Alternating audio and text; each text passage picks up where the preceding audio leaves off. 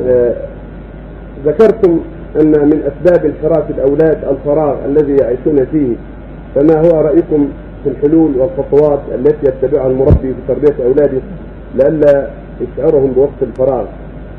لا شك أن الفراغ من أعظم الأسباب وقوع في شر كثير إن الشباب والفراغ والجدة يصبح المرء أي مسألة الفراغ إذا لم يشغل بحق فإن النفوس تشغله بالباطل.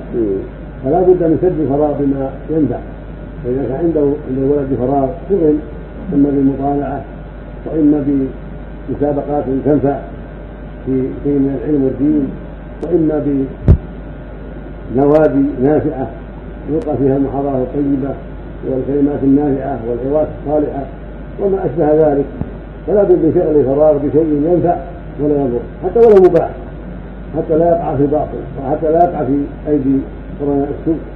فلا بد من شغل فراغه بما ينفعه من مطالعة دروسه من توجيهه الخير من إدخاله بمراجعة الدروس مع أبيه أو مع قرين طيب أو مع أخيه ومن إيجاد أشياء في البيت تشغلهم عن الباطل أشياء مباحة تشغلهم عن الباطل حتى ينزل عليهم وقته ثم يبيتون مبكرين فيسهرون لا بد من شغل بشيء ينفعهم اما في الدين واما في الدنيا. نعم.